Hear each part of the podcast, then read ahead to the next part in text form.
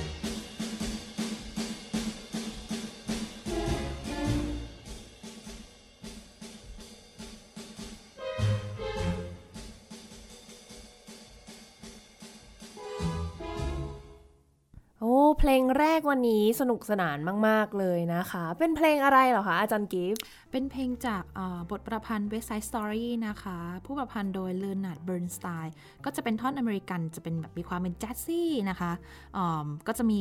ความสนุกสนานอยู่ตั้งแต่ต้นจนจบเลยเนาะใช้คำว่ามันได้เลยค่ะทรัมเป็ตนี่อื้อหือ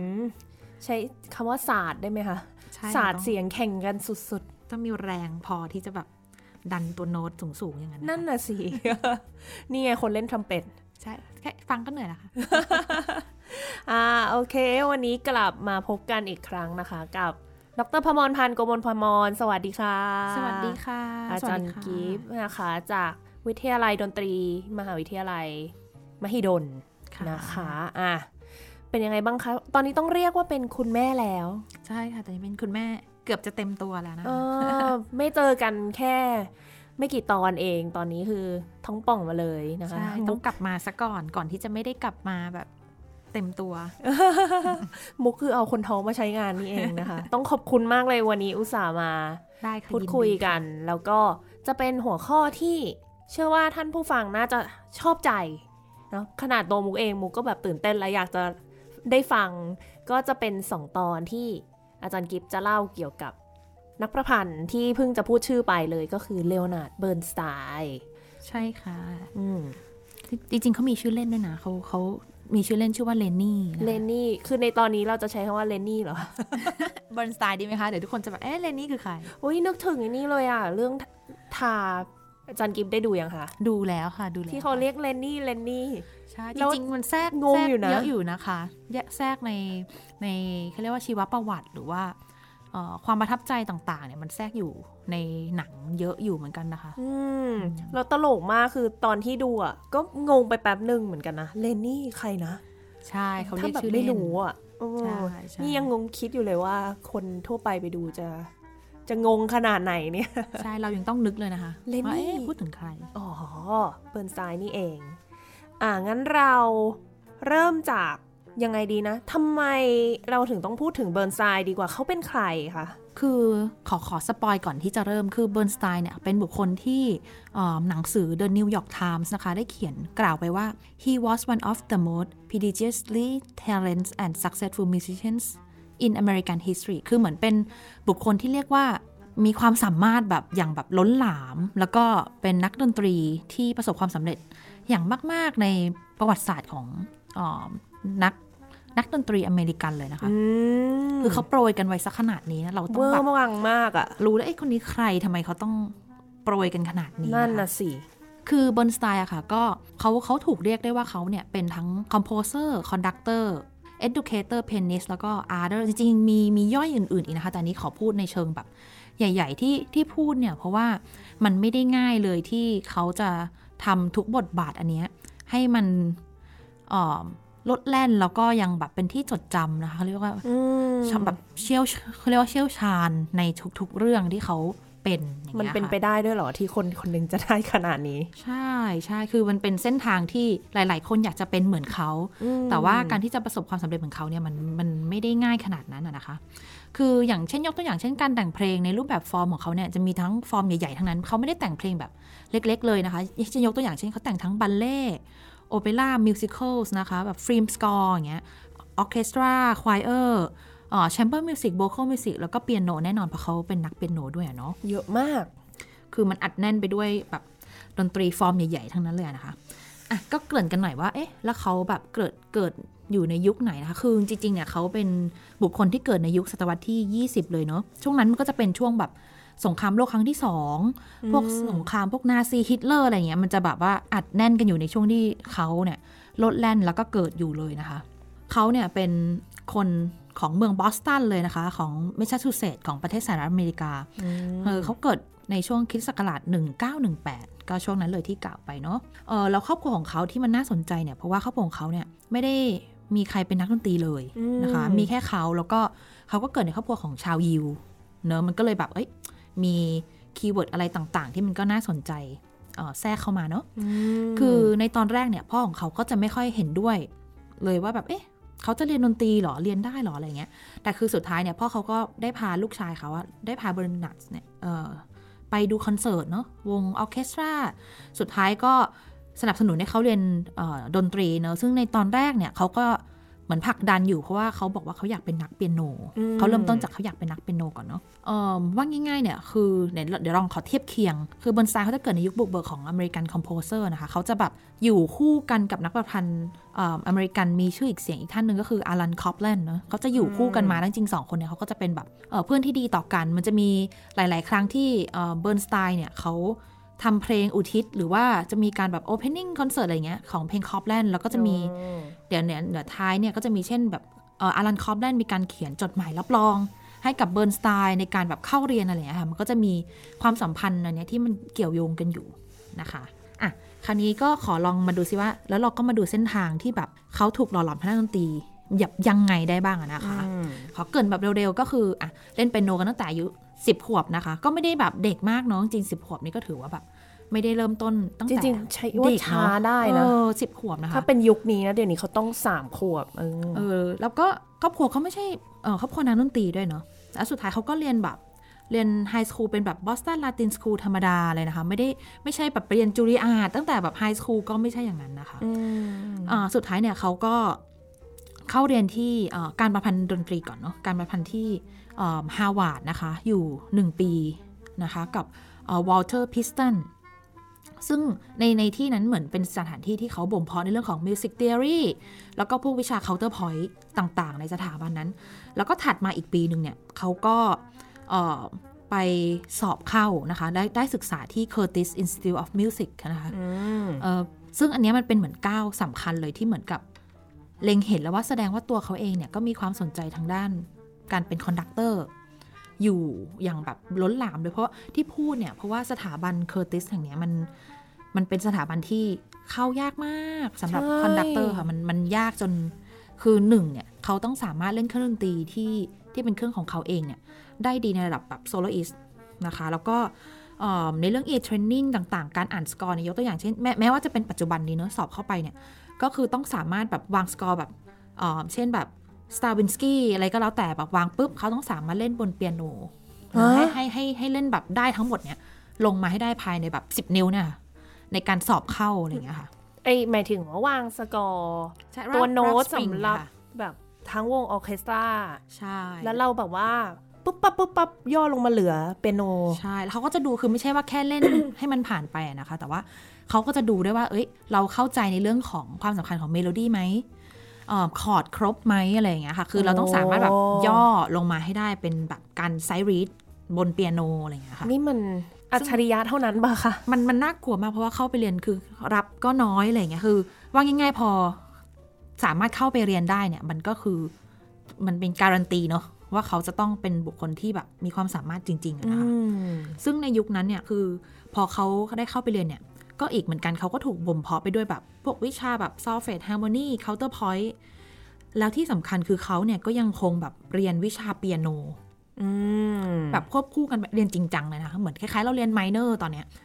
คือเรียนวิชาเปียโนแบบเข้มข้นอยู่เหมือนกันคือเขาแบบทำทุกอย่างในตั้งแต่ตอนเขาเรียนปริญญาตรีเนอะอืมอืมควบคู่กันไปอะไรเงี้ยค่ะ เมื่อกี้ลืมเกริ่นนะเออเออบุคคลที่แบบพลาดไม่ได้คือเขาเอ่อที่เคอร์ติสนะเขาได้เขาได้เรียนกับ ฟริตซ์ ไรเนอร์นะคะ คือซึ่งซึ่งบุคคลเนี้ยก็จะเป็นบุคคลที่คล้ายๆกับถ้าเกิดเราได้เข้าไปเรียนกับเขาแล้วเนี่ยเราก็จะได้แบบพ่วงเนมไปแบบแน่นอนถ้าเป็นนักเรียนของคนนี้ใครๆก็ต้องแบบเหมือนการรับเข้าไปหรือการเป็นนักเรียนเนี่ยมันก็ไม่ไม่ได้ง่ายนะคะ คือยิ่งยุคแบบสมัยนั้นถ้าย้อนกลับไปเนี่ยการจะรับนักเรียนหนึ่งคนมันมันเป็นเรื่องที่แบบค่อนข้างยากเหมือนกันนะมหาหินมันจะไม่ใช่แค่ เราเรารับตามโคต้าห้าคนสิบคนสมัยนั้นคือเขาอาจจะต้องรับแค่คนที่เขาอยากสอน เขาเห็นแววอะไรอย่างเงี้ยค่ะ ค่ะ อันนี้ก็เลยเมื่อกี้ที่เกริ่นว่าเป็นการสอบ คือตอนที่คือมันมี doc documentary อันหนึ่งเนี่ยเขาเบิร์นสไตน์เขาเป็นคนพูดเองนะคะ ว่าตอนที่สอบเนี่ย ไอ้สกอร์ที่เขาให้อ่านบนเปียโนนั้นเป็นคือ Brahms Academic Overture นะคะโอ้ที่เขาให้ให้อ่านณวันที่สอบ ซึ่งก็คิดว่าน่าจะทำไปได้ด้วยดีเนอะก็คือแบบสอบได้อะไรอย่างเงี้ยนะคะอืมอะคราวนี้พอในในเส้นทางของ conductor เขาเนี่ยก็อีกหนึ่งจุดที่แบบ เป็นจุดเปลี่ยนยิ่งใหญ่ก้าวแรก ๆ ของเขาอะนะคะก็คือ ไม่รู้ว่าไม่รู้ว่าท่านท่านผู้ฟังเนี่ยเคยได้ยินเอิ่มสถาบัน t a n g l e w o o d หรือเปล่านะคะ ของ Boston Symphony Orchestra ซึ่งปัจจุบันเนี่ยก็ยังก็ยังมีอยู่แล้วก็ยังมีบุคคลที่เข้าไปเรียนอยู่ คือณตอนนั้นน่ะมันมีมันมีความแบบอ่าโชคดีของเขาด้วยเหมือนกันนะว่าสถาบันเนี้ยก็เพิ่งถูกแบบก่อตั้งไม่นานอะนะคะในในช่วงที่เขาเรียนอยู่ในปริญญาตรีที่เคอร์ติสอะนะคะ ซึ่งตัวเขาเองเนี่ยก็ ได้ส่งใบสมัครคือเขาพอเขารู้เรื่องแล้วว่าสถาบันแห่งนี้มันถูกจัดตั้งขึ้นนะคะ ก็คือในช่วงคริสตคริสตศักราช1938 ก็จะเป็นแบบสถาบันที่แบบทุกคนก็จะเรียกว่าเป็น intensive music training program นะคะ เป็นเหมือนคล้ายๆกับ music festival ที่แบบก่อตั้งในในครั้งนั้นเนี่ยหรือจริง ๆ เนี่ยว่าง่ายๆ คือมันเป็นที่บ่มเพาะนักดนตรีทั้งคนที่เล่นเป็นออ c เคสตราเพลเยอร์คอมโพเซอร์แล้วก็คอนดักเตอร์เหมือน 3 กลุ่มนี้ใหญ่ ๆ รวมอยู่ในกันในในค่ายฤดูร้อนแห่งนี้นะคะ ที่บอสตัน ซึ่งมันเป็นการทำงานร่วมมือกันของ Boston Symphony Orchestra ด้วยเนอะกับ conductor เป็นผู้ที่เป็นผู้ก่อตั้งอะนะคะเซอร์เกย์เอ่อคูเซวิตสกีนะคะซึ่งเป็น music director ในช่วงนั้นด้วยเนาะเอ่อแล้วก็ที่สำคัญก็เมื่อกี้ชื่อนี้มาอีกแล้วคือแอรอนคอปแลนด์นะคะ ก็จะเป็นหนึ่งในนักประพันธ์ที่เหมือนเป็น resident composer in residence ก็คือเป็นใด้วยนักแต่งเพลงที่ประจำอยู่ใน ในค่ายนั้นค่ายดนตรีอันนี้ ใช่ใช่ค่ะ คราวเนี้ยก็เลยอะเล่าสักหน่อยว่าอะแล้วเขาเข้าไปได้ยังไงอะเนาะในในช่วงนั้นเนี่ยเอ่อสำหรับนักศึกษาวัยหนุ่มที่แบบเพิ่งจบปีหนึ่งมาอย่างแบบหมาดๆกำลังไฟแรงเลย พอได้ยินข่าวว่าเฮ้ยมันมีค่ายอันนี้เกิดขึ้นปุ๊บเขาก็เลยรีบขอให้ professor เนี่ยเขียนจดหมาย recommendation เพราะว่ามันต้องมีจดหมาย recommendation ทั้งหมด 3 ใบนะคะอืมในการส่งใบสมัครเนี่ยซึ่งเอิ่มเขาก็เอามา big name ทั้งนั้นเลยนะคะ ส่วนจะเป็น American composer นะคะ ก็จะมี รอยส์แฮร์ริสมีแอรอนคอปแลนด์มีวิลเลียมชูมันนะคะ เป็นคนเขียนจดหมายรับรองให้ แล้วก็แบบพอได้ 3 ชื่ออันนี้มาใหญ่ ๆ big big ขนาดนี้มันก็เลยแบบแน่นอนว่าเขาจะต้องแบบได้ถูกรับเข้าไปเรียนในค่ายนี้ ซึ่งมันมีความน่าสนใจตรงที่ว่าไอการสอบเข้าไปอันเนี้ยคือเขาดูแค่ประวัติแล้วก็ในในณตอนนั้นนะคะ ดูแค่ประวัติแล้วก็ดูจดหมาย recommendation ไม่ได้ดูฝีมืออะไรเลยเหรอคะ ใช่คือณตอนนั้นเนี่ยมันยังไม่มีการแบบอัดวิดีโอเข้าไปส่งเป็นการสอบอะไรไม่มันต้ยัองงออไม่ได้ดิชั่นใช่ มันยังไม่มีถึงขั้นอะแต่ปัจจุบันเนี้ยมีแต่ว่าในในณอ่าตอนนั้นเนี่ยมันไม่ได้มีถึงขั้นนั้นค่ะนะคะแล้วมันก็จะมีพวกแบบเอ่อการสัมภาษณ์กันเล็กน้อยอะไรอย่างเงี้ยนะคะโอ้แต่ว่าแค่แค่มีจดหมายจากใช่สามคนดังนี่ก็มีใช้แล้วนะคะอืมนั่นสิ ในยุคนั้นมันก็คงไม่ได้ง่ายเอ่อนักเรียนที่เป็นแบบ เรียนอยู่ในเคอร์ติสเนี่ยแล้วก็อาจารย์แต่ละคนก็คงน่าจะเขียนจดหมายรับรองแบบมาให้เขาเอออย่างดีอะนะคะ ฟังดูดีมากแล้ว ใช่แล้วก็ไอในค่ายนั้นเนี่ยใน documentary ที่ได้สัมภาษณ์เบิร์นสไตน์เองเนี่ยเขาก็ได้พูดถึงความแบบมหาโหดของค่ายนั้นอะไว้แบบอยู่อย่างน่าสนใจว่าเอ๊ะมันต้องเฆี่ยนตีกันขนาดไหนเขาเคี่ยนถึงตีกลายเป็น conductor ที่เก่งได้ขนาดนั้นในแบบวัยหนุ่มนะคะนี่ถือว่าเป็นแบบ ยังยังเป็นวัยหนุ่มอะเนาะที่พูดเพราะว่าเดี๋ยวจะเกิดว่าเอ๊ะทำไมถึงเก่งได้ขนาดนั้นนะอะเขาบอกว่าไอ้ไอ้สิ่งที่เขาถูกเฆี่ยนตีเนี่ยเขาก็ยกตัวอย่างเช่นว่าแบบ คือลองลองนึกภาพว่าเป็นเอ่อนักศึกษาชั้นปีที่หนึ่งต้องไป conduct orchestra ครั้งแรก คือเขาก็ยังไม่เคยมีประสบการณ์ค่ะนะคะแล้วก็เขาต้องไปแบบ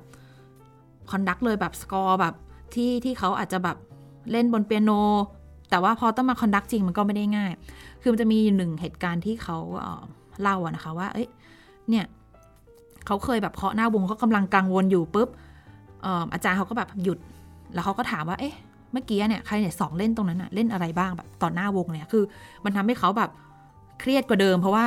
พอเขาถามย่อยไปซะจนมันต้องแบบรู้สกอร์แบบเป็นอย่างดีคือ มันก็เป็นจุดเปลี่ยนที่ทำให้เขาเนี่ย คือเบิร์นสไตน์เองเนี่ยเป็นเป็นบางคนที่สามารถแบบ memorize score ได้ความจำดีมาก เป็นความจำดีมากแต่ว่าลองนึกถึงตอนที่เขาอยู่ปีที่หนึ่งเขาก็ไม่ได้แบบเอ่อมี skill ถึงขนาดนั้นแต่เขาเริ่มเห็นความสำคัญหรือว่าเขารู้แล้วว่า เอ้ยเขาควรจะต้องรู้แล้วว่าทุก part เนี่ยมันเล่นอะไรบ้างอะไรเงี้ยอืมคือต้องรู้สกอร์ดี ถึงขนาดไหนเนี่ยมันก็เลยเป็นจุดเปลี่ยนที่ทำให้เขาอาจจะอ่าทำงานหนักขึ้นอะไรเงี้ยนะคะอ๋อจากการโดนเฆี่ยนตีนี่เอง จากการโดนเฆี่ยนเฆี่ยนตีในแคมป์นะคะ แต่ว่าความสัมพันธ์เนี่ยคือคิดว่าเขาคงประสบความสำเร็จมากๆเพราะสองปีหลังจากนั้นเนี่ย เขาก็ได้กลายเป็น assistant conductor ให้กับเอ่อคูเอ่อคูเซวิตสกีนะคะ ซึ่งมันก็ไม่ได้ง่ายเหมือนกันที่อยู่จะรับใครมาเป็น assistant conductor เพราะว่าตัวเขาเนี่ยที่พูดเนี่ยเพราะว่า assistant conductor เนี่ยมันคาบเกี่ยวไปเป็น assistant ของวง New York Philharmonic Orchestra ด้วยเนาะโอ้มันในในวัยเด็กแล้วอายุแค่นั้นเองนะใช่ยังวัยเด็กอยู่เลยนะคะ ไหนๆก็พูดเรื่องนี้แล้วมาเล่าสักหน่อยว่าเมื่อกี้ที่บอกว่าเอ้ยวัยหนุ่มแล้วแบบทำไมกระโดดมาได้ขนาดนี้อะเนาะเส้นทางการอำนวยเพลงของเขาเนี่ยมันเริ่มต้นขึ้น จากค่ายแห่งนั้นนะคะ แล้วก็มาเป็น assistant conductor แล้วก็จะมีจุดหักเหอยู่หนึ่งอันพอ ในฐานะ assistant conductor เนี่ย มันก็จะเหมือนกันในเรื่องทาสเลยนะ คือถือสกอร์ตามไปนี่แหละ วันไหนจะได้ conduct ก็ไม่รู้อืมต้องแบบคอยจด metronome ไปว่า conductor หลักเนี่ยเขาเขา conduct tempo เท่าไหร่ ตรงนี้เขาทำอะไรยังไงอะไรอย่างเงี้ยค่ะมคือเหตุการณ์มันก็เหมือนรอรอให้ conductor หลักเนี่ยป่วย แล้วก็จะไปเคาะแทนอ๋อซึ่งมันเกิดขึ้นจริงกับเบิร์นสไตน์จริง ๆ นะคะ ในวัยนั้นเนี่ยเขาอายุแค่ 25 ปี ปรากฏว่าเอ่อ conductor หลักป่วยนะคะเขาก็เลยจะต้องมาเป็นเอ่อ conductor จำเป็น คือเขาได้รับโทรศัพท์ในแบบบ่ายวันนั้นเลยนะคะ ว่าเขาต้องมาแทน คอนเสิร์ตของวง New York Phil นึกถึงอายุ 25 ไม่มีการซ้อมใดๆแล้วต้อง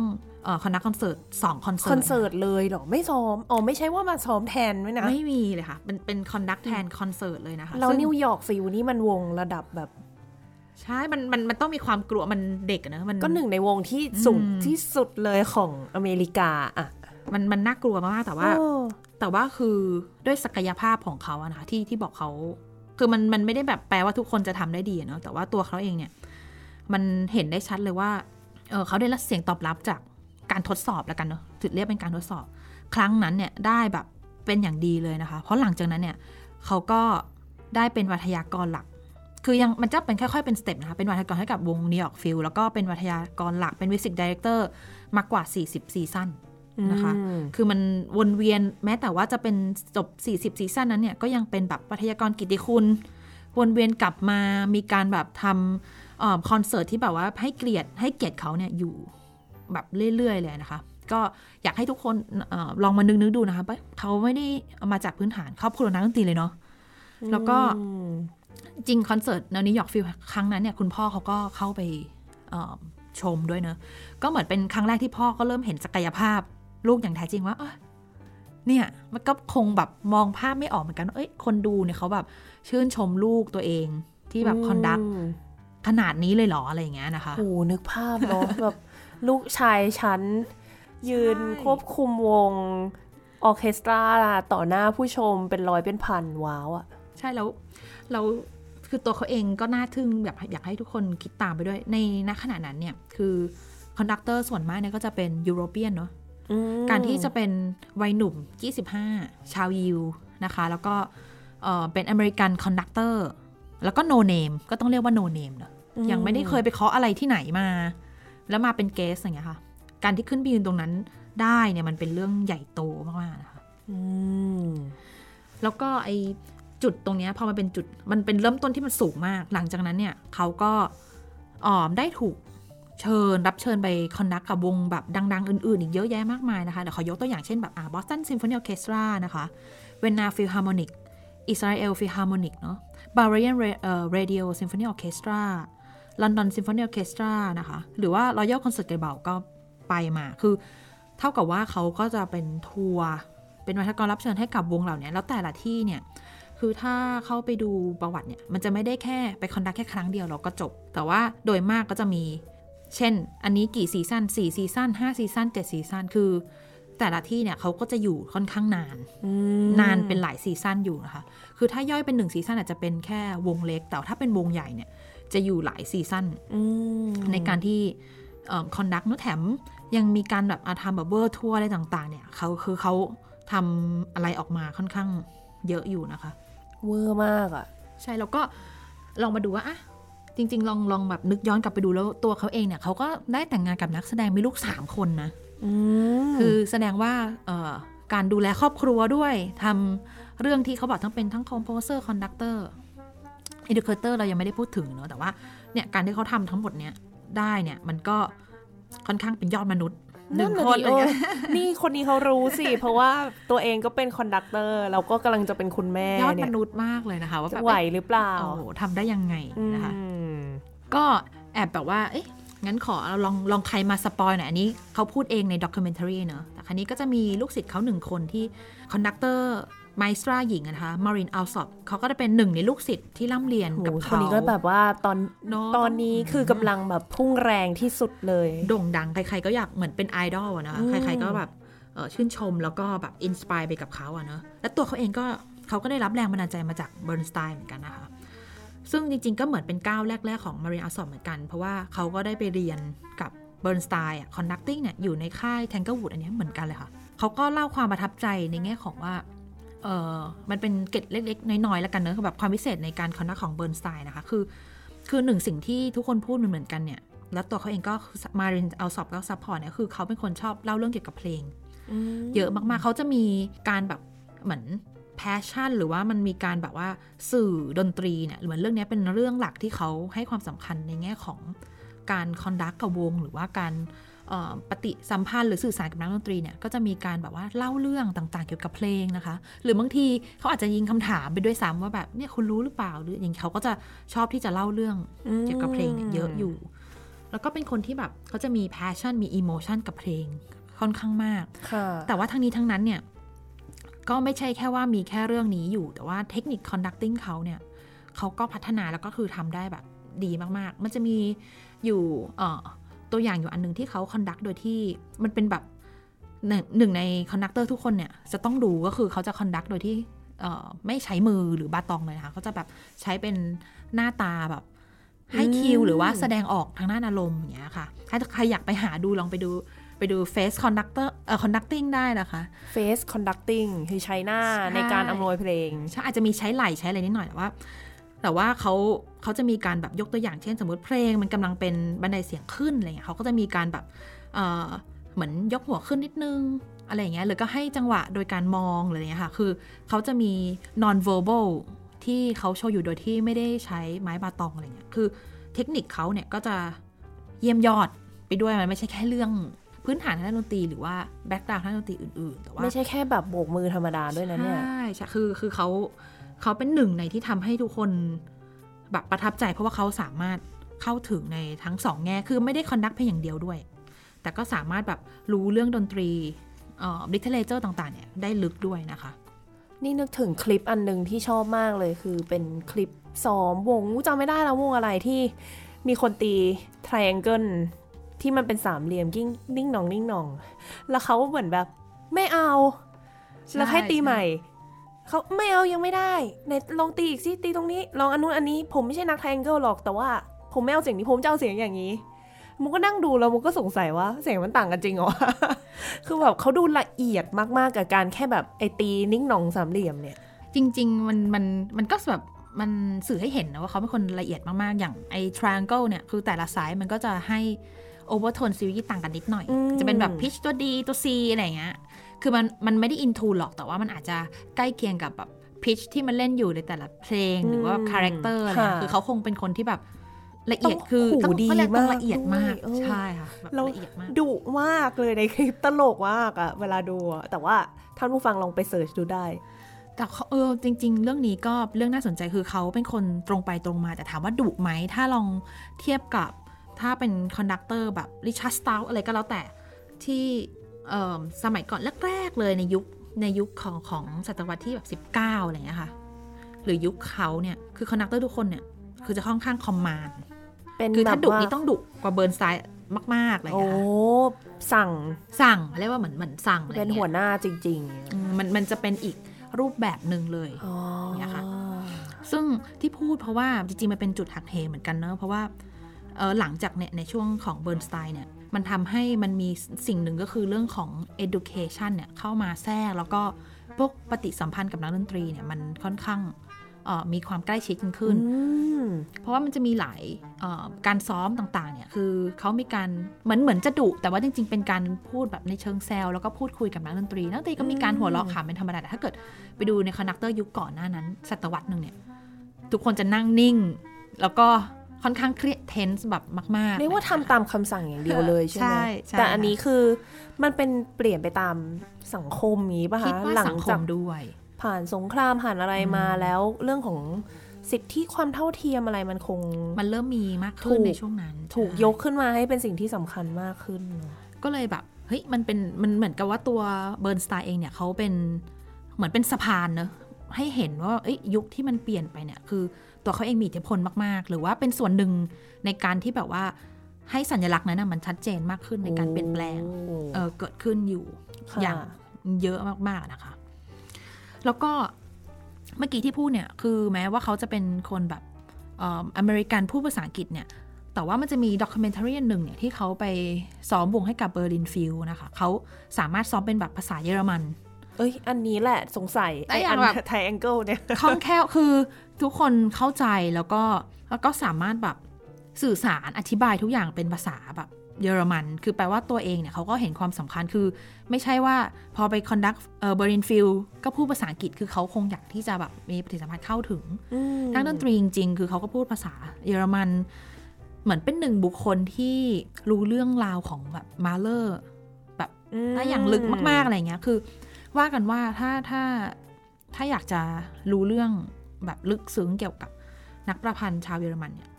คุณจะต้องอ่านหนังสือหรืออ่านภาษาเยอรมันได้ อืมมันจะไม่เหมือนกับหนังสือที่แปลมาอะไรเงี้ยค่ะ มันค่ะมันเลยมันมันน่าจะเป็นสิ่งที่ผลักดันที่เห็นว่าโอ้เขาก็เป็นคนที่เอาจริงเอาจังในกับหลาย ๆ เรื่องนะคะอืมเออ แล้วก็มีหนึ่งสิ่งแค่แบบอยากฝากไว้คือเขา มันเป็นหนึ่งในบทสัมภาษณ์ที่เขาพูดไว้เสมอว่าเขาเขาบอกว่าหนึ่งในสิ่งที่เขาแบบภูมิใจมากที่สุดคือเขาอะเป็นเพื่อนกับ conductor ทุกคน เมื่อกี้โอ้เรายังพูดกันอยู่นะว่าแบบเอ้ย conductor ทุกคนแบบ ดูแบบคอมมาเนี่ยคือเหมือนเขาเป็นบุคคลที่ค่อนข้าง nice อืมแล้วก็ แล้วก็คิดว่าเขา อาจจะไม่ได้จัดคนเหมือนไม่ไม่ได้แบบคือ อาจจะมีการประนีประนอมก็คือมองคนในแต่ละแง่เนี่ยค่ะ คือเขาจะสามารถเอ่อเป็นเพื่อนกับ conductor ในยุคนั้นเนี่ยได้กับทุกคนที่เขายกตัวอย่างเช่นแบบบางทีอาจารย์ของเขาเนี่ยกับ Toscanini อะไรเงี้ยเขาก็จะแบบไม่ค่อยลงรอยกัน บางทีเขาก็อะแต่ตัวที่เขาเป็นความเป็นเด็กเขาก็อยากจะรู้ เหมือนกันว่าไอ้ทอสกานินี่คือบางอย่างเขาก็อยากจะพูดคุยแลกเปลี่ยนความคิดเห็น แต่อาจารย์เราไม่ชอบทำไงดี เราจะแบบต้องไม่คุยด้วยหรือเปล่าอะไรเงี้ยเขาก็จะหาวิธี แบบแลกเปลี่ยนความรู้คือเขาจะแบบเป็นคนแบบกระตือรือร้นแล้วก็หาวิธีในการที่จะเข้าหาโอ้ผู้คนอะไรแล้วอย่างทเงี้อยสค่ะคานินี่นี่คือแบบยุคเก่าจริง ๆ นะ ใช่ก็คือถ้าเกิดเรายุคนั้นเหมือนเราอายุ 25 เราก็อยากจะไปคุยกับ conductor แบบดังๆไป70 80 หรืออะไรอ่าอย่างเงี้ยขอความรู้ขอแบบประสบการณ์แลกเปลี่ยนเรื่อง metronome marking score อะไรกันก็แล้วแต่อืมนะคะ มันก็เออเป็นสิ่งที่น่าสนใจเหมือนกันว่าเขาพูดว่าเออเขาเป็นเพื่อนแสดงว่า เขาจะต้องเป็นบุคคลที่ nice ประมาณหนึ่งเลยนะคะอืมแม้ว่าเออจริง ๆ เขาอยู่ในช่วงแบบเอ่อ conductor แบบดังๆทั้งนั้นเลยอย่าง Carlos Kleiber เนี่ยเขาก็เคยร่วมงานกันมาแล้วคือ คือเป็นอืมเขาเรียกว่าโลดแล่นอยู่ในวงการคอนดักแบบเต็มรูปแบบเลยนะอืมแล้วตอนนั้นคือยังอายุ 20 กว่าอย่างนั้นเนอะใช่ยังเด็กอยู่เลยค่ะ ก็อะคันนี้เราลองกลับมาที่คำพูดที่บอกว่าเขาเป็นทั้งแบบ composer conductor educator pianist arter เนี่ย คือโดยทั่วไป conductor ที่เป็น composer player conductor เอ้ย composer player conductor สามอย่างเนี้ย ก็ยังมีอยู่ถมไปนะคะ แต่งเพลงไปด้วย conduct ไปด้วยเล่นไปด้วย แต่ว่า conductor ที่ถ้าอย่างที่ไทยนี่นึกถึงแบบอาจารย์วานิชได้ไหม ได้เนาะมันพี่โปอาจารย์วานิชมันมันโปตมีความเป็นนิชไปได้ คือคนทุกคนแบบอืมเออมันเป็นมันเป็นสิ่งที่แบบแค่สามอย่างเนี้ยก็ยากมากแล้วนั่นน่ะสิในจะการที่จะแบ่งเวลา แบ่งภาคชีวิตยังไงก่อนเนาะ ยากมากแต่ว่าเนี่ยเขายังมีบทบาทอื่น ๆ อีกที่เพิ่มเข้ามาแล้วก็แบบอยากจะเกริ่นต่อไปนะคะก็คือพวกแบบเอ่อการเป็น educator อะเนาะนักการศึกษา ใช่ผู้ที่พูดเนี่ยคือหลาย ๆ คนเนี่ยเขาพูดเลยว่า Bernstein เนี่ยเหมือน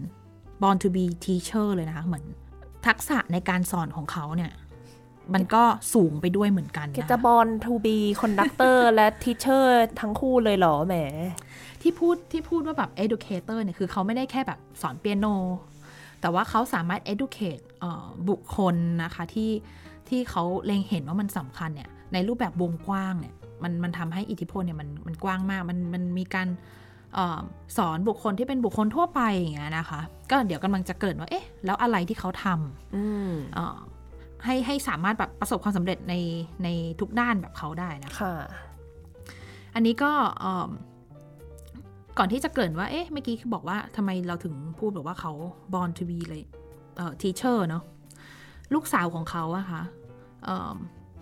ก็ได้พูดแบบว่าเนี่ย ตัวพ่อเองเนี่ยเขาเป็นคนที่แบบชอบสอนชอบส่งความรู้อยู่แล้ว เนอะแล้วก็เป็นหนึ่งในบุคคลที่แบบ มีความรู้รอบด้าน เขาสนใจทั้งวรรณกรรม เชคสเปียร์ ประวัติศาสตร์ เรื่องพื้นฐานดนตรี การกำเนิดของเอเสียงอะไรต่างๆ เนี่ยเขาศึกษาแล้วก็ค่อนข้าง counterpoint อันนี้ไม่ต้องพูดถึงเป็น composer แล้วเนอะเขาก็ค่อนข้างแบบรู้ประวัติศาสตร์มาหมด แล้วก็ยิ่งแถมโชคชนอยู่ในยุคศตวรรษที่ 20 เนอะพวกประวัติศาสตร์ทางด้านของพวกสังคมอะไรต่างๆ เนี่ยเขาก็ซึมซับมาทั้งหมด แถมเป็นชาวยิวการเหยียด เอ่อเชื้อชาติเนี่ยก็แบบซึมซับในในในสิ่งนั้นนะเข้ามาในชีวิตของเขาด้วยนะคะเขาเป็นคนแบบค่อนข้างแบบชอบอธิบาย คือแต่ละคนเนี่ยการการสอนนะเนอะบางคนเนี่ยอธิบายไม่ได้ แต่ว่าเล่นได้ดี แต่ว่าเขาเป็นหนึ่งคนที่ทำได้ดีแล้วก็อธิบายได้ดีด้วยอืมนะคะก็เลยเอ้ยเป็นสิ่งที่แบบน่าทึ่งอยู่เนอะในช่วงที่เขาแบบเอ่อกำลังเริ่มคอนดักเนี่ยเป็นช่วงที่เอ่อ ทีวีกำลังเข้ามา ภาพขาวดำเลยอืมกำลังเกิดขึ้นเลยนะคะ คือเขาเหมือนมาในช่วงยุคที่แบบเอ้ย ทุกอย่างมันมาใหม่ มันก็น่าสนใจเขาเล็งเห็นว่าเอ้ยสิ่งเนี้ยมันเป็นสิ่งหนึ่งที่น่าจะแบบช่วยสื่อสารอะไรต่างๆ เกี่ยวกับดนตรีคลาสสิกไปได้นะคะ มันก็เลยทำให้เกิดรายการรายการหนึ่งนะคะ ที่ออกอากาศแล้วก็สอนดนตรีคลาสสิกให้กับเอ่อบุคคลทั่วไปหรือผู้ใหญ่คือไม่ได้ใช่แค่เด็กเนาะกับบุคคลทั่วไปอะนะคะ ตอนนั้นคือช่วงต้นคริสตศักราช1950อืมนะคะ เขาได้ทำเอิ่มรายการซีรีส์ชื่อว่าเอ่อ Young People's Concert นะคะ กับวง New York Phil ในช่วงนั้นเนี่ยก็จะเป็นทีวีขาวดำอยู่เลยเนาะเอิ่มหนึ่งสิ่งที่เราเห็นซีรีส์อันนั้นเนี่ยที่มันถูกเอ่อถ่ายออกไปเนี่ย ซึ่งซีรีส์ตัวเนี้ยมันจะมีความยาวทั้งหมดเนี่ยประมาณเออ ตอนละหนึ่งชั่วโมงค่ะแล้วก็ซีรีส์มันมีทั้งหมดประมาณ 53 ตอนอืมนะคะ คือมันเป็นต่อเนื่องเลยนะมันไม่ใช่แค่แบบครั้งเดียวแล้วหายไปนะ มันมีความต่อเนื่องของมันอยู่ คือในนั้นเนี่ยก็จะเห็นได้เลยว่า คือ Bernstein เขาจะมีเอ่อพรสวรรค์ในเรื่องของการเชื่อมโยง ดนตรีอธิบายพรรณนาเล่าเรื่อง คือรูปแบบของของ TV show เนี่ยมันจะเป็นเหมือนวง New York Phil เนี่ยอยู่ข้างหน้าเลยตรงกลาง แล้วก็จะมีเปียโนที่เดี๋ยวเขาก็จะแบบลงไปเล่นอยู่ด้านขวามืออืมแล้วอาจจะมีเอ่อการเอ่อแสดงอะไรก็แล้วแต่บางทีจะเป็นพวกลูกตุ้มนะคะ ที่ที่แบบให้ให้คนเห็นเป็นการนับเลขอะไรอย่างเงี้ยค่ะ ก็จะอยู่อีกด้านหนึ่งอะไรเงี้ยคือแล้วแล้วแต่ว่าซีรีส์นั้นจะเป็นเรื่องเกี่ยวกับอะไรนะคะ คือเขาจะมีการหยิบยกเรื่องราวต่างๆพรรณนา แล้วก็ชวนได้คิดตามนะคะ ให้เขาถึงดนตรีแล้วก็ให้ดนตรีคลาสสิกเนี่ยเออแทรกซึมไปอยู่ในสังคมอเมริกันในยุคนั้นเนาะอืมเป็นรายการที่ดังมากจริง ดังมากแล้วก็เปลี่ยนชีวิตหลาย ๆ คน แล้วก็ทำให้ดนตรีคลาสสิกเนี่ยในประเทศสหรัฐอเมริกาเนี่ยมันมันบูมขึ้นมาแบบอย่างมาก ๆ นะคะ จริง ๆ ถ้าใครดูเรื่องทาก็จะเห็นฉากที่เลเดียทาเขามีเก็บวิดีโอเยอะ ๆอะ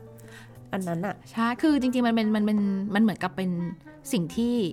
อยากให้เห็นว่าเฮ้ยมันมันมันจุดเป็นแปลงจุดเป็นแปลงอะไรเมื่อกี้ที่พูดย้อนกลับไปเช่น เมื่อก่อนเนี่ยเอ่อการจัดคอนเสิร์ตเนี่ยทุกคนต้องนั่งนิ่งๆ ถูกไหมคะ ต้องดูคอนเสิร์ตแบบอย่างตั้งใจมากๆ ต้องห้ามแม้แต่ไออะไรก็แล้วแต่ที่อยู่ในคอนเสิร์ตใช่ไหมคะใช่ นั่งนิ่งตัวแข็งเลยคือจริง ๆ เนี่ยไอรายการอันเนี้ยมันเป็นหนึ่งรายการที่ทำให้ลองสังเกตดูว่าปัจจุบันเนี่ยก็เริ่มมีเอ่อบุคคลมีการทำเอ่อโปรแกรมโน้ต ในเชิงอธิบายมากขึ้น มีการพูดเอ่อก่อนคอนเสิร์ตในการอธิบายเพลงมากขึ้น หรือแม้แต่ว่าพูดในระหว่างคอนเสิร์ตอืมมีการแบบว่าสาธิตเอ่อตัวอย่างของเพลงเป็นอย่างนี้ให้ให้ผู้ชมเนี่ยเขาเข้าใจดนตรีได้มากขึ้น จริงๆ อันเนี้ยก็จะเป็นหนึ่งในเหมือนกับการนำเอ่อ education เนี่ยเข้ามาอยู่ในการแสดงนะคะ เหมือนเป็นหนึ่งหนึ่งหนึ่งหนึ่งในที่แบบทุกคนก็ เห็นว่ามันดีแล้วก็ทำตามเนาะอืมอย่างเงี้ยอยู่นะคะอะคราวนี้เดี๋ยวเราลองหยิบยกตัวอย่างว่าเอ๊ะตัวอย่างแล้ว แล้วไอรายการนี้มันแบบมันมี เออมีตอนไหนน่าเอสนอใจตอนไหนรืบ้างอย่างเงี้ยยกตัวอย่างเช่น หัวข้อมันก็จะมีเช่น what does music mean มันก็จะเป็นเรื่องแบบราวอ่าปกติหรือว่า what is a orchestration นะคะ ก็คือ เป็นเรื่องราวแบบพื้นฐานเลยหรือบางทีเนี่ยก็อาจจะมีการพูดถึง who is Gustav Mahler เกี่ยวกับอ่า composer ก็มีนะคะเอิ่มมีการพูดถึงเช่นสไตล์เพลง อาจจะเป็นดนตรีแจ๊สอะไรนะคะหรือบางทีมีการแบบเอิ่มพูดถึงแบบลาตินอเมริกันสปิริตอะไรอย่างเงี้ยโอ้อุ๊ยคือก็หลากหลาย หลากหลายมาก ๆ หรือบางอันจะเป็นคอนเสิร์ตรวมๆเป็นแบบเฉลิมฉลองให้กับใครอะไรอย่างเงี้ยค่ะ ก็แล้วแต่เนอะโอ้ถ้าใครสนใจก็ลองไปเอิ่ม ชมได้นะคะที่ YouTube ยังมีซีรีส์ 53 ตอนอันนี้ให้โอ้ยต้องขอบคุณที่ดูที่อยู่มีอะ YouTube นะ แต่ก่อนคือหาดูอะไรอย่างงี้ไม่น่าได้ แล้วจริงๆเขาเพิ่งเอามาลงแบบเต็มรูปแบบให้ดูเลยนะคะ ปกติแล้วเนี่ย มันจะมีแค่ DVD เนอะแล้วก็มันมีบางคนตัดมาลงแค่นิดหน่อยแต่คิดว่ามุกทัตอนนี้ยุคลิขสิทธิ์ด้วยอะมันต้องเป็นเรื่องของลิขสิทธิ์ด้วยอะไรด้วยนะอ่าอืมตอนนี้ก็คือดูได้แล้วพอดี นี่คือเป็น รายการที่เป็นแบบว่าไอดอลให้กับ Gen Z and Classical Music อยู่นะใช่หนึ่งอุ๊ยชั่วโมงเหมือนกันเลย รายการดีมากค่ะ ต้องทุกคนต้องลองไปติดตามดูอืมแล้วคือที่มันน่าสนใจเนี่ย ถ้าถ้าทุกทุกท่านเนี่ยเข้าไปดูเนี่ยเอ่อมันจะมีความน่าสนใจที่ตัวเขาเองเนี่ย Bernstein เนี่ยเขาจะพูดสคริปต์พูดปุ๊บหันมา conduct โดยที่ไม่ได้ดูสกอร์เลย แล้วก็มันมันจะต้องทำงานหนักขนาดไหนนักดนตรีด้วยนะคะ คือหันมาปุ๊บต้องเล่นตรงเนี้ย เพลงนี้เปลี่ยนปุ๊บเล่นตรงไหนอะไรอย่างเงี้ยค่ะคือเขาต้องมีการวางพล็อตเรื่องอืมใช่ไหมคะเตรียมสคริปต์อย่างดี หรือว่าพอพูดตรงนี้เสร็จปุ๊บ conduct นิดหน่อย ลงไปเล่นเปียโน กลับขึ้นมาพูดต่อ แล้วก็บางที conduct ทั้งโปรแกรมไปเลยแบบ ยาวๆเพลงแบบ 10 นาทีอืมยาวไปเนี่ยคือเขาก็จำทั้งหมดแล้วก็พูดแบบ แทบจะไม่สะดุดโอเค มันอาจจะมีการตัดต่อได้แต่ว่า ในลักษณะของการพูดมันทำให้ทุกอย่างมันดูไหลลื่นนะคะ แล้วก็ มันมันมีวิธีด้วยเนอะมันจะมีอยู่หนึ่งอันค่ะ เขาบอกว่าเขาบอกว่ามีการใช้แบบ visual ก็คือมีการเหมือน painting score ของ b e t h o v e n Smith เบอร์ 5 นะคะ เป็นแบบสกอร์ขาวดำนะ ลงไปที่พื้น แล้วก็ให้ให้นักดนตรี มันก็จะเป็นเหมือนเป็นภาพเป็นสกอร์เนอะแบบเป็นคลาริเนตฟลุตอะไรเงี้ย แล้วก็ให้นักดนตรีแต่ละเครื่องอะไปยืนตาม ประจำตามจุดต่าง ๆ ของสกอร์ อุ้ยน่ารักน่ารักแล้วก็อะสมมติว่าตอนนี้เครื่องนี้เล่นให้คนนั้นยืน คนนี้ยังไม่เล่นให้นั่งลงอะไรเงี้ยคือมันมีอุ้ยน่ารักมาก ภาพอะไรที่มันแบบน่าสนใจมากมันไม่ใช่แค่แค่เล่า แล้วก็เล่นแล้วก็จบไปแต่ว่าเขาให้ความสำคัญกับภาพที่เห็น คนดูเห็นด้วยนะว่ามันคือเอออย่างเงี้ยรื่องไหนเสียงเครื่องอะไรอะใช้เห็นเครื่องไปยืนอยู่ตรงแบบว่าเอ่อ visual ของแบบสกอร์ที่ยิงลงไปที่พื้นอย่างเงี้ยค่ะ ก็คือแบบโหมันเท่แบบมากเออเท่มากแล้วเขาเขาพูดด้วยนะว่าแบบ คือไอการที่เขาทำรายการพวกนี้เนี่ยเขาเขาเคยพูดบอกว่าเนี่ยแบบเขารู้สึกเขาเห็นว่าเอ๊ะ conductor ที่แบบมองมาจากคนดูชั้นสามเนี่ยเห็นเป็นตัวเล็ก ๆ ก็แบบเอ๊ะมันไม่ได้เห็นจะมีความสำคัญอะไรขนาดนั้นเลย คือเขารู้สึกว่ามันจะทำยังไงดีให้แบบ conductor หนึ่งคนที่ไปยืนอยู่หน้าวงเนี่ย มันมีความสำคัญมากกว่านั้น หรือว่ามันมีศักยภาพทำอะไรได้อีกบ้างอะไรอย่างเงี้ยค่ะ มันแล้วแล้วมันดีตรงที่ว่าเขาเป็นคนแบบ เกริ่นในการเล่าเรื่องได้ดีเนี่ยเขาก็เช่นแบบเขาอยากจะพูดถึง conductor เนี่ยเขาก็จะถามก่อนว่าเขาก็ลองให้วงเล่นเลยที่โดยที่ไม่มีเขาอะไรเงี้ยค่ะเขาก็บอกว่า ดูซิเนี่ยจริงๆ วงเขาก็แบบสามารถเล่นได้โดยที่แบบ ไม่ไม่ได้ต้องมี conductor แต่ทำไมวงยังต้องการ conductor อยู่คือมันมีการสาธิตแล้วก็พูดสิ่งที่น่าสนใจแล้วเขาก็เกริ่นต่อได้แบบดีมากๆ คือ มันเลยทำให้ผู้ชมเนี่ยมันขยายวงกว้างมากขึ้น เริ่มมีแบบเด็กๆเข้ามาชมในรายการเนี่ย แบบเป็นแฟนคลับอย่างต่อเนื่องใน 53 ตอนเนี่ย อยู่เรื่อยๆนะคะ แล้วก็ไอซีรีส์ไอเหล่านี้เนี่ยมันมันแทบจะมีแค่เขาคนเดียวเลยมั้งคะที่ทำในที่เป็นแบบรายการทีวีพูดอย่างนี้แล้วกัน รายการทีวีที่เขาเรียกว่าได้ on air เป็นแบบ classical music อย่างเต็มตัว มันก็เลยเป็นจุดประกายในเรื่องของ ทำให้ทุกคนเริ่มเห็นแล้วว่าช่องว่างระหว่างดนตรีคลาสสิกกับชนชั้นกลางหรือบุคคลทั่วไปหรือเป็นเด็กเนี่ยมันมันมันเป็นสิ่งที่ต้องเติมเต็มนะมันยังมีสิ่งที่เราคิดว่าเหมือนทุกคนจะต้องเข้าหาดนตรีคลาสสิกจริงๆแล้วดนตรีคลาสสิกก็สามารถเข้าไปหา ผู้ชมเองได้เลยอะค่ะ มันก็เลยเป็นสิ่งที่เปลี่ยนมุมมองต่างๆ ของของทั้งนักดนตรีทั้ง conductor อะไรเงี้ยค่ะ ก็แล้วแต่เนี่ย มันมันเป็นจุดแบบจุดเปลี่ยนที่ทำให้เออสิ่งเหล่านี้มันมันก้าวเข้ามา แล้วก็เออมันมันอย่างเมื่อกี้ที่พูดเลยมันก็ไม่ได้ง่ายเหมือนกันนะว่าหนึ่งหนึ่งคนที่จะเตรียมทั้งสกอร์นะคะ แล้วก็เตรียมพล็อตแบบนี้เนาะดูแลครอบครัวอะไรก็แล้วแต่เนี่ย คือแปลว่าเขาจะต้องเป็นคนแบบทำงานค่อนข้างยี่สิบสี่ชั่วโมงมาหนึ่งแล้วเขาทำได้ดีด้วยนะคะ คือถ้าทุกคนดูมันจะไม่ได้เป็นงานลวกๆอะไรอย่างเงี้ยค่ะ มันจะเป็นงานที่แบบ ดีเหมือนถ้าจะเป็น perfectionist อยู่ในนั้นเลยนะคะนอนตอนไหนนะเนี่ย ใช่ก็เลยเนี่ยก็อยากจะเชิญชวนทุกคนแบบลองไปดู ซีรีส์อันนี้ห้าสิบสามตอนนะคะก็ประมาณนี้ในในในเรื่องของ educator นะคะ ยังไม่นับว่าสร้างลูกศิษย์ลูกหาเก่งๆไว้เยอะมาก ที่แบบหมายถึงว่าอันอันนี้ educator ที่อาจารย์กิฟเล่าไปเนี่ยคือการแบ่งปันความรู้ให้กับบุคคลทั่ว ๆ ไป แต่ว่าในวงการดนตรีเองจริงๆก็ใช้ได้เลยนะ อย่างมารินเอาสอบเนาะที่เมื่อกี้พูดถึง เยอะ เพราะว่าคือส่วนใหญ่เนี่ย ถ้าในแง่หลักๆเนี่ยคือเขาจะเป็นแรงบันดาลใจมากกว่า แต่ว่าเขาก็ไม่ได้ไปสอนอยู่เหมือนเป็น conductor อยู่ในมหาลัยใดมหาลัยหนึ่งนะคะ แต่ว่าเขาจะแบบเหมือนเป็นลักษณะที่ ตัวเองก็อยากจะย้อนกลับไปเรียนต่อ แล้วก็สอนเลคเชอร์คือสอนบุคคลในวงกว้างอย่างเงี้ยค่ะแล้วก็ school ของ conduct เนี่ย มันเพิ่งเกิดขึ้นมาไม่นานมากนะคะ ในช่วงศตวรรษที่ 20 นี่แหละ จนถึงปัจจุบันก็คือ เป็นช่วงเวลาที่แบบสั้นๆ ที่คนเริ่มเห็นแล้วว่า เอ๊ะ conductor เนี่ย มันมันก็ควรจะต้องถูก train อ๋อถ้าเป็นสมัยก่อนคือเขาไม่ได้ถึงขั้นว่ามี สมมติว่าเข้าไปในมหาวิทยาลัยดนตรี แล้วเอก conducting อย่างเงี้ย เอกการอำนวยเพลงไม่มี ใช่ค่ะ ไม่มี คือโดยมากเนี่ยก็จะเป็นลักษณะของเป็น composer เป็น performer แล้วก็มา conduct เพลงตัวเองบ้างอะไรอย่างเงี้ยค่ะ คือมันเพิ่งจะมีในยุคนี้เลยค่ะเบิร์นสไตน์ Marin Alsop นี่เลยที่เริ่มแบบ train conductor อย่างจริงจังที่เกิดขึ้นเป็นแบบสถาบัน conduct อะไรเงี้ยค่ะ หรือเมื่อกี้ที่แบบพูดเรื่องไอ้เจ้า ค่ายของ t a n g l e Boot เนี่ย มันก็จะเป็นค่ายแรกเลยที่มีการ train conductor อยู่ เพราะว่าปกติก็จะเป็นอาจจะเป็นแบบเหมือนคล้ายๆ กับ side by side มีการเล่นร่วมกับนักดนตรีอาชีพอย่างเงี้ยเป็นไปได้หรือ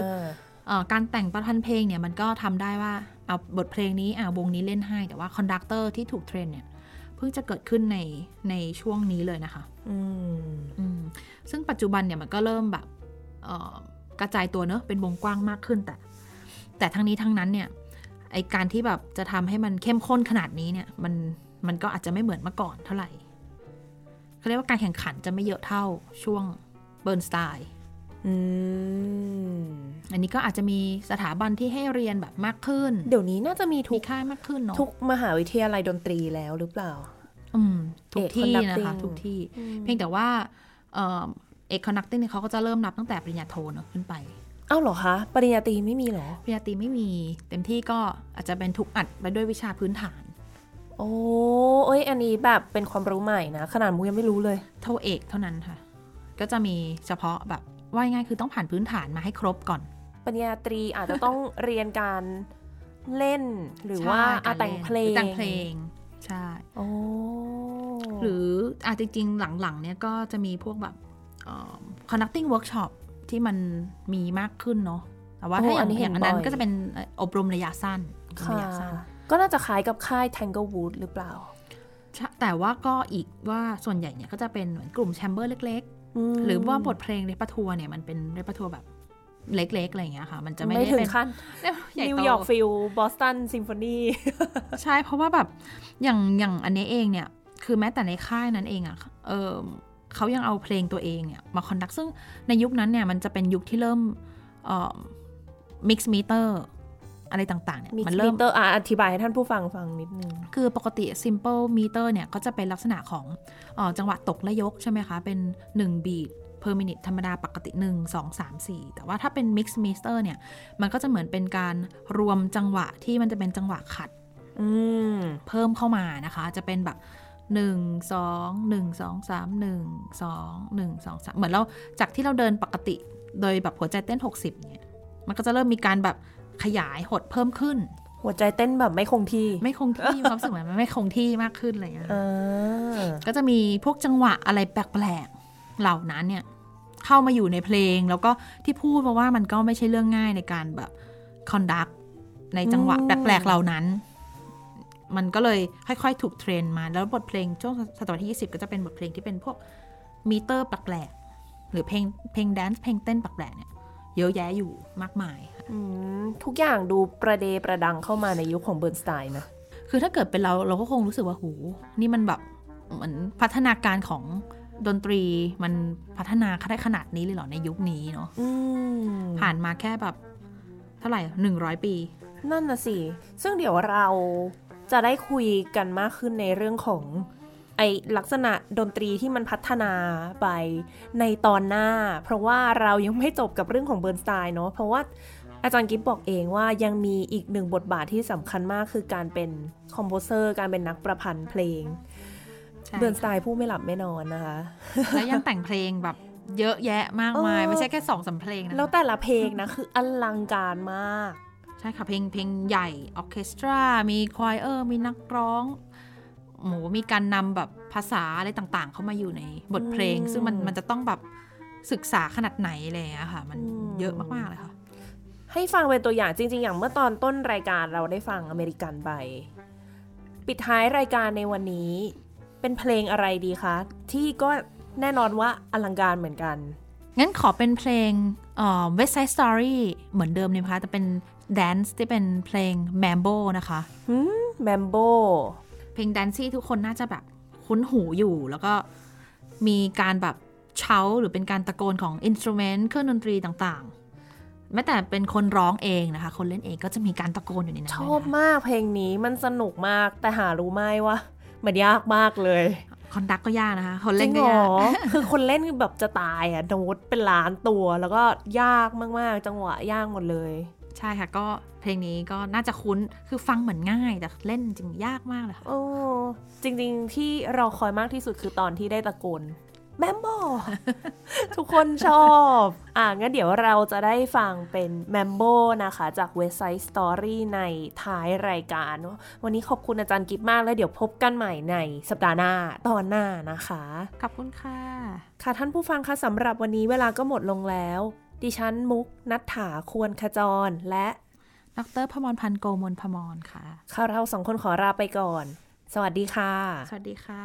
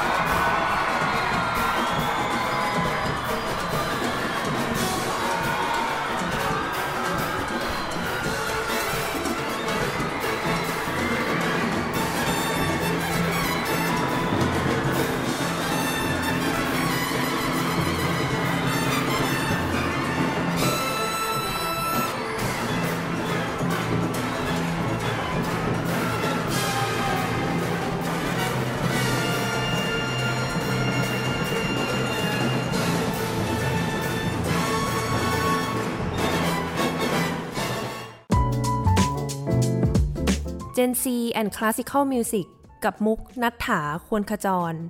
Thai PBS Podcast View the world via the voice